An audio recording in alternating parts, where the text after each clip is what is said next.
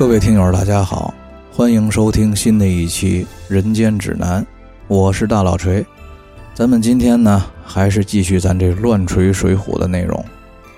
上回啊，咱说到这个宋江离了揭阳镇群雄，来到了江州牢城营，不到半个月的时间呀，就跟这牢城营里的上至差拨，下到一般的囚徒，都混得十分融洽，打成了一片。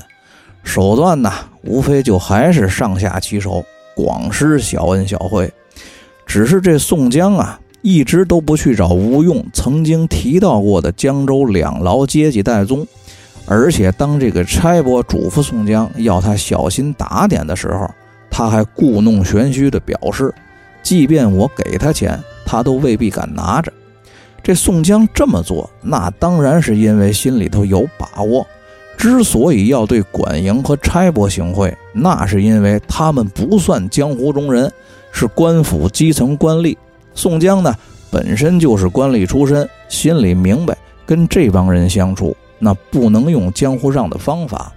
而对于戴宗来说呢，虽然说他的官阶在江州牢城营里最高，但是呢，宋江心里头压根儿就没有拿他当官吏看。而是当做江湖上的又一个小兄弟罢了。既然你是吴用的兄弟，连吴用都得管我叫大哥，你戴宗那更不在话下。我宋江要是一到江州就带着吴用的书信去找你，那我不就栽了吗？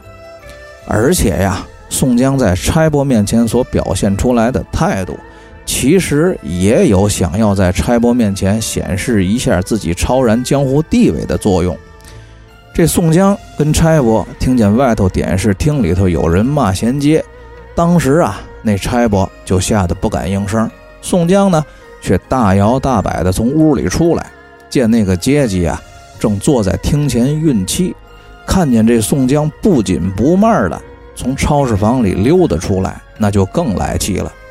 当时啊，就指着宋江骂，说：“你这挨刀该死的黑矬子，谁给你的勇气？”竟敢不给我送规矩钱！我告诉你，就算是梁静茹给你的勇气也没用。今儿个我就让你知道知道。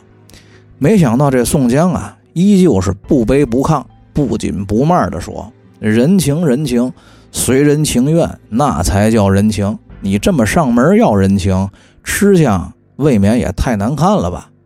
那个阶级啊，听了就是大怒，吩咐左右来人。要打宋江一百训棍，宋江听了呢，指着那个阶级就问：“你凭什么罪名打我？这个牢城营里也是有王法的地方。”那阶级啊，冷笑一声说道：“什么王法罪名？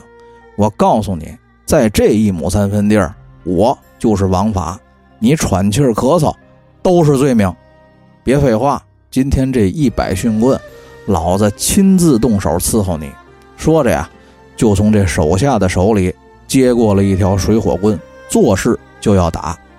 宋江啊，也是冷笑一声，指着那个阶级问道：“如果说我不给你送钱就是罪名，那也不知道私通梁山泊匪首吴用又是个什么罪名？”那阶级一听这个话，当啷一声就把这水火棍给扔地上了，伸手就拉住了宋江，低声的问道：“你是谁？你说谁？”宋江啊，一笑说道：“我说那个私通梁山泊匪首吴用的人，你又慌什么？”那个阶级啊，赶紧拉着宋江就往超市房里走，边走边说道：“这里说话不方便，咱们借一步说话。”宋江呢，也不跟他挣扎，随着他呀就进了超市房。那个阶级见屋里没人，对宋江啊当胸一抱拳，作揖说道：“敢问阁下您贵姓高明？”刚才那番话又是从何说起？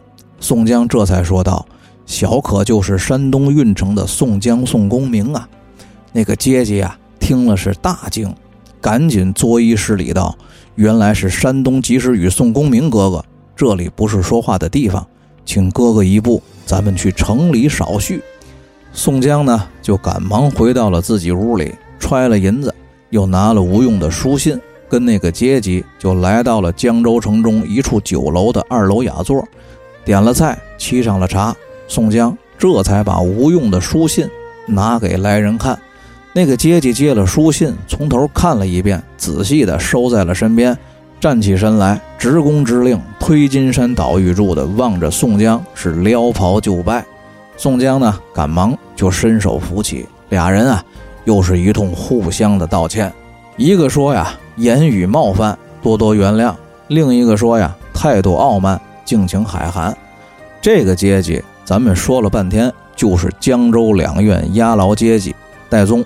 会做神行法，做法的时候啊，往腿上绑两个甲马，就能日行五百里；绑四个就能日行八百里。呃，根据清拜类钞物品类对于纸马一节的记载，这个甲马呀，原本叫做纸马，起源于唐朝，是手绘的彩色神像。因为上头的神像啊，大多是披甲骑马，所以说呢，又叫做甲马。但是到了宋朝的时候啊，雕版印刷普及，这个甲马呀就成了五色套印的彩色印刷品，历经元、明清三代不衰。不过这个甲马上未必都有马，嗯，咱们现存的清代甲马当中有画钟馗的、画魁星的、画送子观音的、画赵公元帅的居多。嗯，这些神像除了赵公元帅之外啊，都没有马。如今呢，这个假马祭神的风俗在内地已经很少见了，但是在台湾，这个玩意儿一直是长盛不衰。通常啊，印制精美，论碟儿出售，供这个请神、驱鬼、添财、增寿的法事用，叫做金纸或者纸巾。我觉得呀，这个戴宗腿上拴的显然不是前一种假马，大家不妨设想一下。他腿上拴几个彩绘的泥塑神像，戴宗不可能健步如飞，而肯定是后一种假马，就是那种纸质的彩绘符咒。也就是说，戴宗是把这个印有彩色神像的纸绑在了自己腿上，就是类似神符一类的东西。那么这么看来啊，这个戴宗一定是会点道术。这个呀，在《水浒传》里头不算什么稀奇事儿。因为毕竟还有公孙胜、高廉、樊瑞这种开挂一般的人物存在着。另外呢，我个人认为这个假马其实可以引申为假的马，用这个符咒画在黄纸上，施以道法，使其呢作为马来代步。这两条腿贴两匹马，那速度自然很快。这贴俩能日行五百，贴四个就能日行八百。要是按这么推算的话，那咱也不知道戴宗如果要是把两条腿上都贴满了甲马，能跑多快？那要是贴的跟等着报销的发票板似的，我估计闪电侠那都得是他孙子。得，咱们废话少说，接着说正文。这戴宗这儿正跟宋江正说着话呢，就听见楼下呀一阵吵吵嚷嚷，紧接着呀，这个酒楼的伙计就跑上了楼来，进了单间雅座。失急忙慌的跟戴宗说：“戴院长，您快看看去吧，楼下这个事儿除了您，江州城里没人能管。”戴宗转脸就问：“谁呀？怎么还非得我去呢？”那个伙计就说道：“就是经常跟您在一起的铁牛大哥，在楼下跟我们掌柜的借钱呢。”这个戴宗听了呀，是摇头苦笑，说道：“又他妈是这黑货！哥哥，您少坐，我下去喊他上来。”不多时，只见一个黑的个子跟着戴宗从楼下呀是晃晃荡荡的走上楼来。这宋江见了，心里先是一惊，心说这哪是人呢？简直就是一头没毛的狗熊，半截黑铁塔似的，一身疙疙瘩瘩的黑肉，焦黄焦黄的头发，一字板刷连心眉，俩眼珠子里啊都是红血丝，还长着一部扎里扎沙、乱七八糟的络腮胡子，就光这模样。就足够十五个人看半个月的。戴宗呢，就介绍道：“这是小弟身边的一个兄弟，姓李名奎，跟您啊是山东老乡，沂水县人，外号啊黑旋风，小名叫铁牛，在老家打死了人命，流落在这江州。这人啊一身蛮力，会点枪棒，惯用两口短把的夹钢板斧。我看他可怜，就收留在牢城营里当个狱卒。随后呢。”戴宗就给李逵引荐了宋江。这初时啊，李逵还不太相信，但是经过戴宗跟宋江本人的再三确认之后，得知面前这小黑胖子真是宋江，就跟推倒了半堵墙似的，趴在地上就给宋江跪拜行礼。而当这个宋江问及李逵刚才为什么要在楼下跟人口角的时候啊，这个李逵的回答简直可笑。他说呀，是自己有一锭十两的大银子，换了十个一两的银饺子给花了。所以说呢，想找这个酒楼的掌柜再借十两银子，去把那花掉的十两银子给换回来，然后呢，再拿赎回来的那十两银子还给酒楼掌柜的。这不明显就是这傻逼人编了个傻逼理由，还打算骗别人，而且还拿别人也当了傻逼。所以说呀，这个傻逼之人的傻逼之处，根本就不在于他的傻逼程度，而是在于他压根儿。就不知道自己是个傻逼，而宋江呢，则装作相信了李逵的这个傻逼理由。当时啊，就拿出来十两银子递给李逵，让他去赎回那根本就不存在的十两银子。这戴宗啊，刚要伸手阻拦，没想到这李逵手快，一把就把这十两银子给攥在手里，欢天喜地的就走了。戴宗见李逵拿着钱走了，就开始埋怨宋江。不应该给李逵拿钱，这货拿了钱，无非就是去赌，输了也就一瞪眼儿，没钱还您。宋江听了呀，也只是说不妨事，赌就赌，输就输，不就是几个钱吗？我看这个黑汉子倒是个直性子人，回头缺钱了，我再给他几个也不叫事儿，由他去吧。咱们哥俩喝几杯，一会儿兄弟你陪我到城外看看江景去。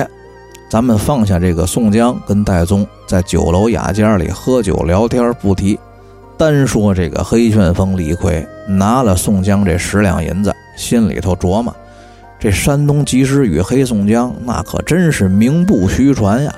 我这才刚认识，就给了我十两银子，可恨我这两天手气不好，手里头没钱，没法请这公明哥哥吃点喝点。我呀，不如拿着公明哥哥给我这十两。再去赌两把，赢了钱呀，我请他喝酒。这想定主意呢，这个货拿着钱就奔了赌局子。没想到啊，这手气儿还是没缓上来。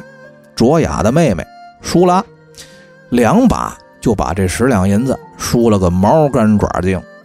可是啊，没想到这个一向赌品良好、愿赌服输的铁牛，这回他耍上了赖，不仅输了不认账。还顺手划了走了赌案子上别人的十好几两银子，这赌场里的一众赌客跟看场子的打手哪里肯放李逵出去呀？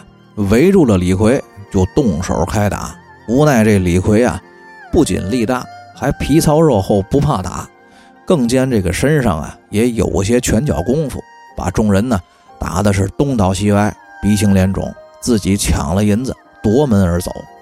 没想到这个李逵刚从赌局子出来，在街上就遇到了喝完了酒出来闲逛的宋江和戴宗，俩人叫住了李逵之后啊，问清楚了情况。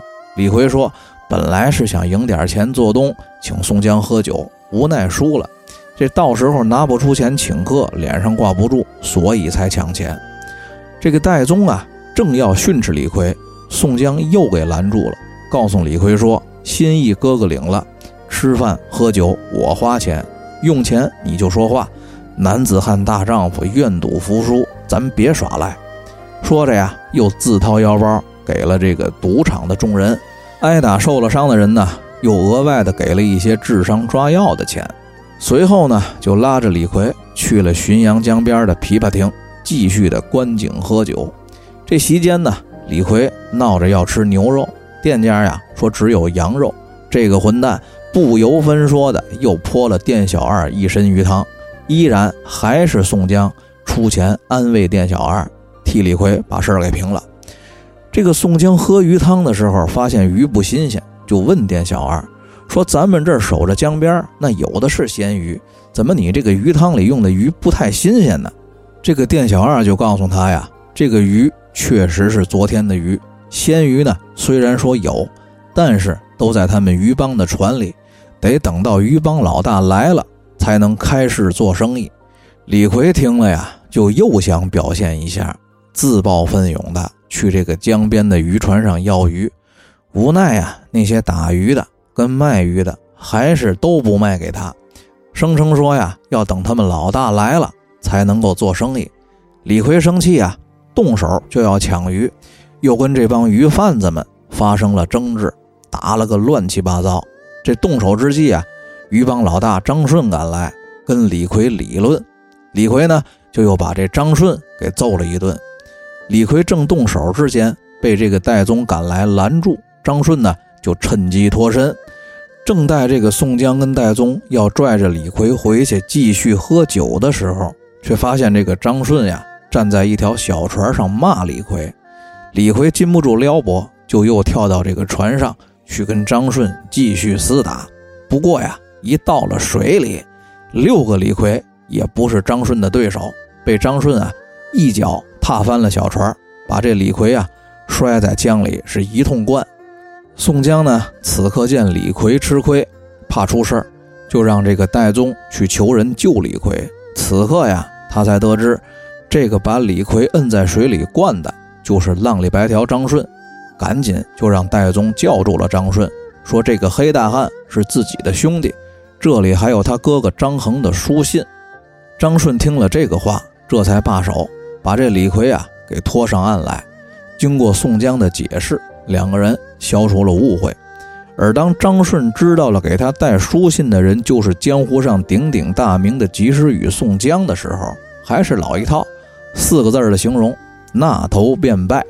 于是乎呢，四个人就坐在一起继续的喝酒。张顺呢也招呼手下打鱼的，给宋江挑了好几条金色的鲤鱼。这四个人呢吃着喝着聊着，这个琵琶亭酒楼里来了一个卖唱的女子，不仅人长得漂亮，还弹得一手好琵琶。大家想啊，这浔阳江边吃鱼喝酒。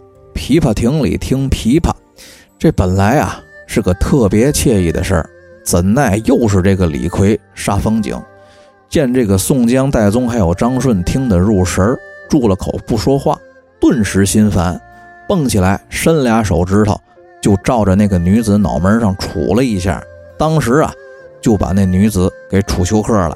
救醒了一看呀，那个女子脑门上被这李逵杵的秃噜了一块皮。那个女子的母亲见了这四个人，心知啊，这四位可不好惹，当时啊就表示了不愿意经官动府打官司。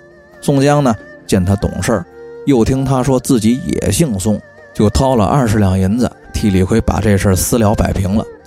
戴宗呢，又是一通埋怨李逵粗鲁，宋江依旧还是表示喜欢李逵的自然直爽。这一回的故事啊，就这么简单，但是啊。施耐庵先生如传巨笔，透过这四件小事互相补充，一回的篇幅之内，把这个李逵、戴宗、宋江三个人的关系写的那是无比的清晰。咱们看这个李逵啊，他投靠的第一个主子是戴宗，于是乎在江州的监狱里弄了一个狱警当当。虽然说很有可能是临时工，但是呢，总算是有了立足之地。可是时间一长，李逵也发现这个戴宗的势力啊，也就那么回事儿最多也就能在监狱系统里说说道道。遇到宋江之后呢，他们俩的关系啊就变得微妙起来。当这个戴宗介绍宋江的时候，李逵先是迟迟的不信，但是当宋江自报家门确认身份之后啊，这个李逵当时就趴在地上磕头。而当这宋江请李逵坐，这只是普通的客气话，李逵呢却顺势就坐到了宋江的身边。这个下意识的动作，说明的是当时的李逵已经决定换主子了。戴宗呢也是应该有所察觉的，所以说呢，在李逵认了新大哥之后，才有了后面一系列拙劣而又自作聪明的对新大哥宋江猛献殷勤的行为。宋江是老大，李逵是马仔，很多事儿啊，这个当老大的不能做，也不必亲自做，由马仔做了就行。表面上的黑锅和骂名，那自然得由马仔来背。当然了，老大会把这些事儿都摆平，并且呢，给予实质性的经济补偿。李逵这个人呢，他的心性可谓没有受过丝毫的教化，刚刚一出场就惹了四件祸。第一件就是赌钱输了不认账，而且还把这债主给揍了，打了十几个人。这戴宗跟宋江过去救火的时候，戴宗的反应是喝骂李逵，而宋江呢，则是丝毫不在意李逵闯祸，而是大方的表示没钱尽管要，并且还帮李逵赔了钱。第二件就是在琵琶亭酒馆里，这酒保表示没有牛肉，李逵呢就直接泼了人家一身鱼汤。戴宗啊，当时又是呵斥李逵，而宋江还是只字不提，只是给这个酒保好好的算钱。第三件啊是强买强卖不成，打了鱼霸张顺这里头啊颇为耐人寻味。这个具备劝架能力的人是宋江，因为他身上。带着张顺兄长张衡的书信，而赶去劝架的则是戴宗。戴宗替李逵向张顺道歉，宋江呢，则只是在酒馆等着他们回来一同饮宴。第四件就是打晕了卖唱的姑娘。这店主人拦住要告官的时候啊，宋江送给了姑娘的父母二十两银子。戴宗因此抱怨李逵，而宋江。还是一个字儿不提。咱们看这个短短的一个江州城副本，就出了四件因为李逵而起的祸事儿，件件呢都有高低起伏，人物啊是活灵活现。但是抛开这个情节的枝蔓，我们可以发现，在这四件事儿当中，李逵、戴宗、宋江他们三个人扮演的角色从来没变过，那就是李逵是惹事儿者。戴宗是埋怨、斥责李逵，宋江呢绝不斥责李逵，只是帮他平事儿。像这个张顺劝架那一段，我以前觉得奇怪，为什么张衡的家书在宋江身上，而宋江的面子比戴宗也不知道要大到哪儿去了？为什么出面劝架的是戴宗，要让戴宗靠他并不算大的面子让张顺停手呢？咱们以这个江湖地位而论，李逵小于戴宗。戴宗小于张顺，张顺小于宋江。毕竟这个张顺是当地生鲜市场的垄断鱼霸，又有他哥哥张衡的加持，他们哥俩号称浔阳江上的一霸。戴宗呢，只是个监狱长。不管怎么看，戴宗出面都不如宋江方便。但是呢，出面劝架，张顺既然是地头蛇，那么要摆平这件事儿，势必。需要当面训斥李逵，替他给张顺道歉，而宋江是万万不愿意自降身份来做这件事儿的。而综上所述，这四件事当中，训斥李逵的永远是戴宗，而宋江表现出来的是丝毫不以为意，甚至呢有一种鼓励的态度。铁牛，你只管惹事儿，出了问题由我宋江兜着。这个就是明确的表示。宋江所需要的正是李逵这种惹祸的精神，所以说呀，这个李逵在跟随了宋江之后，充分的发挥了惹祸的精神，成为了宋江的第一打手。其实咱们用“打手”这个词儿啊，格局太小了。真正来说，李逵是宋江圈养的一头嗜血的猛兽，也是宋江黑暗意志的外在延伸。好了。咱们今天的故事啊，就先讲到这儿，下期再见。